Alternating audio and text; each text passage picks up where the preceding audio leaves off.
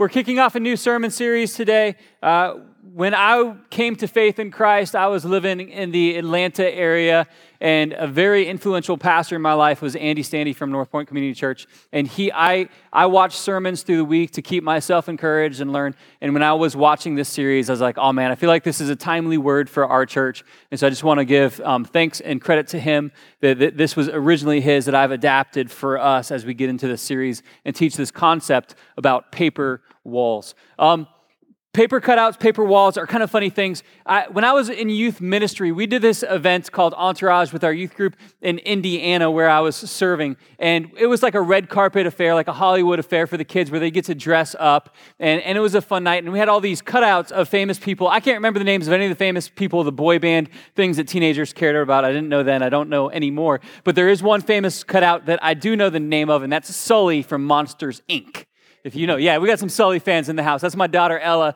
grabbing the monster by the tail right there. And once this event was over, one of the things that I enjoyed doing was taking these cardboard cutouts and putting them into my coworkers' offices uh, before they would arrive that morning. And so they, you know, in a foggy state would arrive to work for the morning, open their door into their dark office and be greeted. I mean, it doesn't matter who it is, if it's a, you know, just normal movie star, but if there's someone just standing in your office in the dark when you open the door, it creates a certain reaction in someone that I enjoyed to watch. And, you know, seeing a grown man scream like a young girl and run down the hallway, it was just enjoyable. Sorry, Jeff Hughes, Chris Say, and everyone else on Union Chapel staff for torturing you. But they did give me back. It worked on me a few times. And it's a funny feeling to be like, I just got the life scared out of me by something that is not real.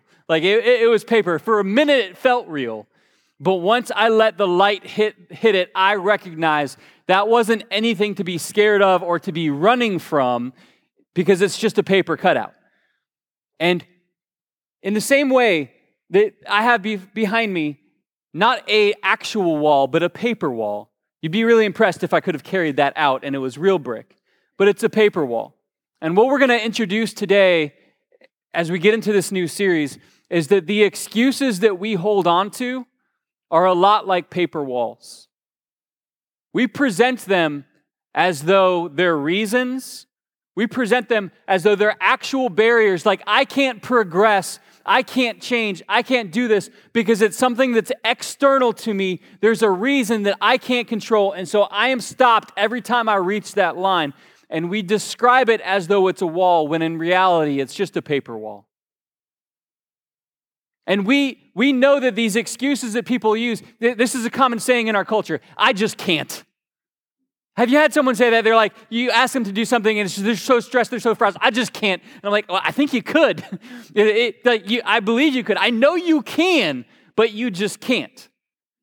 And we can see this in other people. We can see this in our children really well, where we've asked them to do something and then it doesn't get done. And they present us their reason, which is really just an excuse. And we make the statement that we've made and we've heard many times that's not a reason, you're just making an excuse. And it's easy to see this in other people, but it's harder to see it in ourselves. It's harder to accept the reason that we're not progressing is something that's internal to us. And we're going to look in Hebrews chapter 12 today. If you have your Bibles, we'll get there in a little bit once I'm done introducing this concept. But in Hebrews 11, the author of Hebrews is encouraging the church because the church is reaching a difficult point and he's calling up to their memory all these heroes of the faith from the Old Testament. He's talking about how through faith Abraham was considered righteous. He's talking about through faith what Noah did. And he's building them up because the church is experiencing difficulty. And there is a tendency when people experience difficulty to make excuses and give up. Things got hard. I had to stop. I didn't have a choice. And what I've found in my life, and I've seen on display in so many other people's lives, is that we do have a choice. That when God gives us a calling, He enables us to fulfill the calling. When we experience a struggle, God gives us strength to endure it. And so in Hebrews, he's writing and he's talking to a church that he's concerned that they're going to give up. And he's wanting to address these excuses that will be coming up, things that are so common to us. In fact, in Hebrews chapter 12, verse 1, he begins, and I, I believe very compassionately, he calls up to memory and, and he says, Therefore, since we're surrounded by such a great cloud of witnesses, let us throw off everything that hinders and the sin that so easily entangles. And, and I believe that there's some compassion, there's some realism in that statement if you're picking up on it. He's talking to the church, he's talking to people who are following God people who are trying to do it the right way. And, and he's saying, when you get discouraged, look back and think of the great cloud of witnesses that have gone before you. And that, that everything that hinders, everything that slows you down, and the sin that so easily entangles. Because you think if he was just an idealist who was writing to the church, he would say, Sin is never a problem. You never get tangled up, you never get messed up. You follow Jesus and you love Jesus, and everything comes easily and comes quickly, and He gives you every earthly blessing at all times in life is just great when you follow Jesus. But He's writing to them and He's describing look at the struggles that those who have gone before you have endured. And when you begin to get hindered in your race, throw off those things. When you get entangled with sin, throw that off and I love the realism that is in that because the fact is, every single person in here, including the person on stage, has a fight with sin that they're in. The problem, though, is so many of us have reached the fight, reached the struggle, reached the point of contention, and many of us have drawn a line that says, I can go no further than this. This is a wall for me. For five years, for 10 years, for 20 years, I've, I've, I've met this wall and I've stopped right at this line and I can't do anything about it. I can't change it. I can't change their behavior. I can't change my behavior. It's a wall. And I want to begin to challenge you that if in your life, in your pursuit of living for holiness and living it for integrity, if your pursuit of living your calling, if you've reached a line where you say, I know I'm called to go through this, but I can't get through it, I want to begin to challenge you to identify that that's actually a paper wall, not a real wall. Because if God is calling you to the other side of it, He's going to give you the strength to move through it. And one of the first things about paper walls, I believe, is that we, we reach a point of resistance where we begin to blame the situation. We blame our lack of ability to progress on something external rather than something that's internal.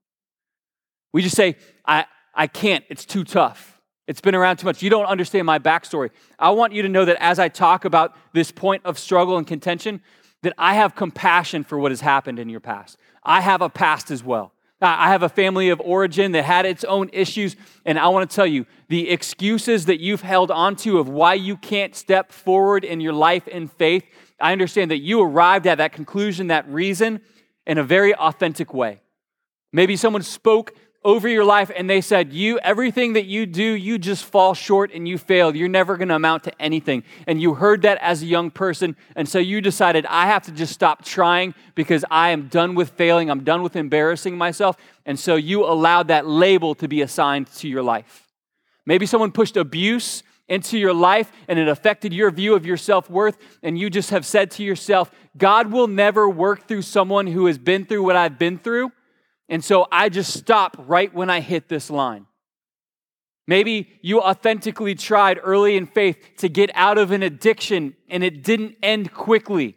And after a couple months of struggle, you just said, God must have left me here to live. And I understand we arrive at these points of saying, here's my barrier where I just can't progress anymore. We arrive there in very authentic ways, but I want to call it out for what it is.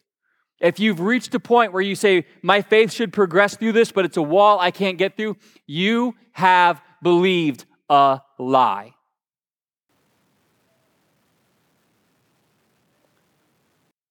If you know God is calling me through this, but I can't get through it, and, and you've just assigned it, it's an external problem. God has given you everything that you need to live your life for godliness, for the mission that He has assigned to you, to the calling that He's given you, the race that He's given you, as Hebrews 12 compares our life to. He's given you everything that you need for perseverance to continue to move forward. And so when we reach the point, it's I'm going to tell you there's two things that we're going to see in Hebrews chapter 12 that say will slow us down. It's the things that entangle us, and it's where we set our eyes. And so, starting first of all with the things that entangle us, there's a reality. You're going to hit a point of struggle with something. And your point of struggle really is what's happening internally in you. It's not something that's just happening externally with you. And not, not to downplay the pain and the experience of having other people do things that damage your life and faith. I'm not downplaying that, but I am calling you back to the truth that you have a choice of how to respond to those situations. If someone did something that hurt your faith, it, it, breaks my heart when a pastor or when I've had a misstep that might have offended someone. I hate to see that. And this is not excuse making for what they did or anything like that. But I want to remind you that your faith rests alone on Jesus Christ, not any pastor, not any leader, not any church elder, not a father who was in your home. Your faith is not in their acts, in their works, in their good deeds. Your faith rests on the rock of Jesus Christ. And if for some reason you've allowed some person's actions to get entangled in your understanding of who Jesus is and how loving he is, you need to begin to address that lie and separate the fact that that person who should have, they should have been a better representation of Jesus to you, but they are not Jesus himself. And, and I believe that, that Satan loves to use something that should be someone or a group of people who honor God to try to destroy the faith of a person. It's a joy of His. But I want to call your vision back to the person, the pioneer, the perfecter of your faith, Jesus Christ. He's the rock that we build our life on. And so when we reach the point where that, that addiction, that struggle, that fear it, something that we don't, we, we don't feel we can cross, we say, well, I just can't. I want, to, I want you to begin to, to say, what if we just began to speak really honestly about the, these issues? Because we love to call out excuses when we see them in our kids and we say, no, that's not a reason, that's an excuse. What if we just began to say, you know what? My excuse for not doing that is, like, my excuse for being late is I just didn't want to be here. It wasn't traffic. There's no trains in Cape Coral. It, it, my excuse for, for, you know, arriving lately is I just, I, I didn't want to come. I mean, that might not win you any points in social circles. Uh, you don't need to tell me your reason for being late to church, and I definitely don't want to hear it if that's the reason. But I am glad that you're here, even if you didn't want to come today. I believe that God has something for you here today. But what if we begin to say, okay, instead of just making it so external that, you know, I, I can't be a better husband, I can't be a better wife because of, well, it's my excuse. The excuse that I'm holding on to for why I'm not having a quiet time and, and seeking after the, the Lord, the excuse for why I'm not engaged in church is, the excuse of why I'm not serving in my community is, we know that if we begin to talk about it that way, it will create a sense of accountability and conviction that's going to move us to change our actions, and our fear of crossing that threshold keeps us from talking about it in an honest way. Because we know the line, the difference between a reason and an excuse. And we have been holding onto excuses in a way that I believe immobilizes our life and immobilizes the church. How beautiful would it be to see a group, uh, just a percentage increase of people within the church who began to say, I'm not going to be bound by these excuses anymore but I'm going to serve. I'm going to love my neighbor. I'm going to make a difference. I'm going to use the gift that God has put into my life. It, what, what if we begin to move to this point where excuses weren't in control? Because this is why talking about excuses is so important. This concept right here that if we say that we're a follower of Christ, but we only ever follow the instructions of our excuses, who is really the Lord of our life? I want to be as respectful as I can of, of, of your fears and your stresses and your experience. But there's an issue of lordship that will come into play in the way that you live your life. And your excuses and your fears will happily take the position of board of directors over who you are as a person when that, that authority should be reserved for Jesus alone. So there, there's this relationship between your ability to follow Jesus and your willingness to push through your paper walls. Because there's a whole lot of us in church who we sing to Jesus on Sunday morning, but we serve our excuses all day long. And I want to I want to challenge you. I don't th- this feels a little bit heavy and I don't know if it's just me in the room here, but I want to challenge you that what I'm telling you and what I'm encouraging you about it's not to stir up any sort of guilt, but I want to stir up the recognition that what I thought was immovable in my life is a very small barrier that God will bring me right through if I will step out in faith. The things that I thought were impossible for me are are, are not only able, but they are already done in heavenly places because what Jesus has already done for me. He is the author, He is the perfecter of my faith. I'm going to read for you Hebrews chapter 12, verses 1 through, 1 through 2. And it says, Therefore, since we are surrounded by such a great cloud of witnesses, let us throw off everything that hinders and the sin that so easily entangles, and let us run with perseverance the race marked out for us, fixing our eyes on Jesus, the pioneer and perfecter of our faith. For the joy set out before him, he endured the cross, scorning its shame, and sat down at the right hand of the throne of God. Now, I'm, I'm just I, I, don't know, I had too much coffee today. I'm willing to step on some toes today. I, I want to tell you, within this passage, there is a sense that we're going to have things that we have to contend with that hinder us. We're going to have sin that entangles us. We're going to have a need for perseverance because the race is long and difficult and we will feel worn out there will be difficulty, is what I read in this, but we are called to continue on our race by setting our eyes in a specific direction, by choosing to put off the things that would slow us down. And it is far too common in our generations right now for the men of the household to be courageous in so many ways, but to be cowardly in others. And I'm gonna pick on men because I'm with you, and so I, am part of this. But I, I'm just gonna I'm gonna tell it straight. If there is a bug in the house, you are that hero, right? If there's a spider in the corner, you are the man who will take care of that spider. You are the courageous one. If there's a bump in the middle of the night, this we are in Florida, and if you don't know about Florida men, if there's a bump in the middle of the night, Florida men are ready with a flash grenade, an AR-15, a shotgun, and night vision goggles if they need it to handle that because they are courageous and they will protect their home. But for some reason, it has become so acceptable for men to become cowards in their faith. We can be courageous in so many different ways. We will grab a hold of that fish. We will stand up and say words that are not well received from someone else in traffic. We will be courageous in all kinds of ways. But in our faith, we have been so silent.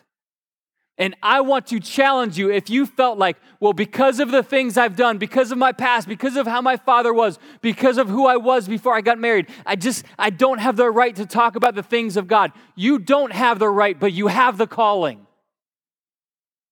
You don't earn the right to be a child of God, but it's given to you, and you are called to proclaim the kingdom of God, especially in your household. And for too long, we have kept our mouths on mute. We need to be the ones who initiate the prayer, initiate the reading of the Word of God in your home, initiate the conversations about integrity and why we will or will not do something in this household because this household is going to glorify God. We as men need to be willing to stand up. And women, there is an, extreme calling on your life as well. You are called to be world changers as well. To challenge men is not to, to lower the position that you have at all. God is going to use you in tremendous ways to shape this world, this church, this city. I believe it. But for some reason, I've just seen in the lives of so many women that they're willing to cross that line and engage in the conversation, and men have just felt immobilized. And I want to challenge you to look at that and say, if you have contended that that is a wall in your life, you need to choose to move through it.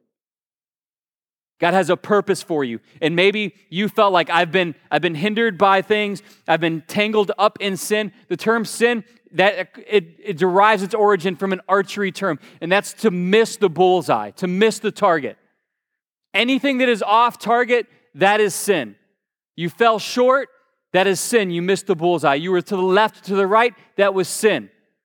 There's all kinds of ways to get it wrong, and we've discovered most of them by now, I think. But now's the time to start to figure out how to get it right. Will you be perfect all the time? No.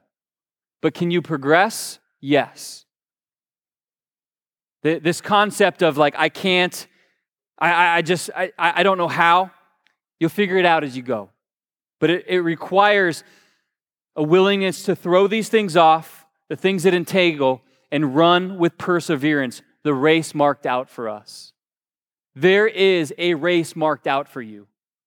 God has a place in your life where He desires to use you in your neighborhood, in your workplace, in your school, the places that He has positioned you. He has you there for a reason to be light, to be a source of hope, to be a carrier of the gospel. Well, Paul, my conversations at work this last week aren't really matching up to that. My coworkers are extremely stupid. And so they have to be reminded of it. And I've been the person to do that. God loves a redemption story. God loves to tell the story of someone who is going in one direction and then recognize they needed to honor God, and so they change direction. There is a sense of perseverance that when you get tired in your faith, you will get tired, but you have to choose to continue to run. I have run more 5Ks than I have ever wanted to in my life. Pretty much all of them were the result of my wife named Tia getting me into doing this. And for anyone who has ever run any sort of a race, a 5K, a half marathon, a full marathon, there is a certain point, if you're an honest person, where you ask yourself the question, why am I doing this? Humans were not made to do this. Like your, your heart tells you that as you're in the middle of it, and it feels like it's going to explode out of your chest, but you make a decision as a runner, as an athlete, that I can keep doing this even if my body tells me I can't. You choose perseverance and you choose to keep going. Living your faith, being an example to your family, being an example into your workplace, you're going to reach those places where you feel like, I need to quit. I can't do this anymore. I can't take this. I can't keep it going. And God is honored in that moment when we, verse 2, fix our eyes on Jesus. Because I, I hate to bring this to you, but your brain only has so much capacity. And it's probably less than what you think it is. And so when you allow that limited space to be taken up by fears and what ifs and worries and anxieties, it is taking up the occupancy that should be reserved for the truth of the Word of God. That you are called according to a purpose, that you have a race that you're running, that Jesus will provide every gift that you need for each situation that you walk through. Those are the truths that should, that should be taking up that space. When we fix our eyes on Jesus because we're walking through difficult things, we're saying, I'm going to choose what takes up occupancy in my life. And so rather than staring at this wall that from a distance it seems like it would be impossible to get through, I'm going to look towards the finish line, the author and perfecter of my faith. Because when my eyes are set on Him, I have no fear of the things that look like barriers because I understand what He is able of doing. I understand his capacity and his power at work within the church, within me. If my eyes are on Jesus, I don't fear the walls because he's been in the business of making walls fall down for generations. His power has brought the dead back from the grave. His power brings life into dead places and it continues today. But when our eyes are only set on our problems, then that's all that we think of when we should be thinking and expecting. What is the next miracle that I'm going to get to see God do in my life? Because He's provided before, He will provide again. He's worked through difficulty before, He will do it again. I've felt empty and I have felt worn out, and He provided the strength for today, and He will do it again if my eyes are on him. And so, fixing our eyes on Jesus, the pioneer and perfecter of our faith, because this is what we know about him. For the joy set before him, he endured the cross, scorning its shame, and sat down at the right hand of the throne of God. The church, historically, throughout Scripture, has experienced difficulty. Jesus himself walked through difficulty. Our life will take us through seasons of difficulty. And so we're, we should not be surprised when we encounter things that feel like walls, but we need to name them for what they are. If God has called me to the other side, this isn't a wall, this is a paper wall. If I choose to stop moving, it's not because there's something that I couldn't do if God has called me to it. It's because I've allowed an excuse to take a place of a truth in my life. And so when we follow Jesus, there's going to be a point where we eventually have to stop manufacturing excuses. If we follow Jesus, there's going to be a point where, where we have to decide okay, this has felt like I can't get through this, but I understand what the Word of God teaches me. I understand that I'm called to move through it. And so if I just apply a little bit of pressure to this, I find that God is able to open up what I need to be open so I can move towards the calling that He has placed in my life. That, that this thing that felt like a wall for so long, I can identify now that it was really just an excuse, not a barrier. And so, the way that we talk and the way that we think about the obstacles in our faith, the way that we talk and the way that we think about the addictions that have clung to us for too long, the behaviors that have been part of our life and our family for too long, the way that we talk about them has to change from that's just the way that I am to that's the way that I used to be. It has to change to that this was something, but God has called me through it, and so I'm going through it. I'm not staying here anymore. Band, if you guys will make your way up, I'm going to begin to close this thing out. There is a relationship between our ability to run our race and our willingness to call out paper walls. There's a relationship. When we see something that is slowing down the growth of our spiritual life, when we see something that is impeding us from honoring God in our life, and we describe it as something that's immovable, we're making a statement about what we believe in regards to the power of God. We're making a statement about what the Spirit of God is able to do in our life. We're making a statement about what has more power. And I believe the more that you set your eyes on, on Jesus, on the perfecter, the pioneer of your faith, the more you will become convinced that there is nothing that could separate me from his love. There is nothing that could stop me from progressing forward when he has called me to step forward. When my eyes are on him instead of the problems, I become convinced that God is able. We already know that he's willing. When we reach that point where we say, I'm at a wall, we already know that it's His will for us to get through that addiction and get through that problem. We already know that's what God wants. The question is, what do you believe about what He can do in your life? So, the way that you talk about what's currently a barrier for you, I believe it needs to change. And today, I, I, I'm just really introducing this concept of paper walls. In the next few weeks, we're going to talk about how to actually break through them in your life. But I want you, in a moment of prayerful consideration, to just ask God this question Is there a paper wall in my life right now that I've said, I just can't get through this? I just can't change this. This is just impossible for me. Is there a lie that you've believed and allowed to have control over your actions? that you know God is calling you through that. And as we pray and He brings that to your heart, we're going to entrust that into His hands as He begins to work over these next few weeks. Would you just bow your head and pray with me? Lord, we, we confess with our mouth that you are Lord. And, and we believe in our heart that, that God raised you from the dead.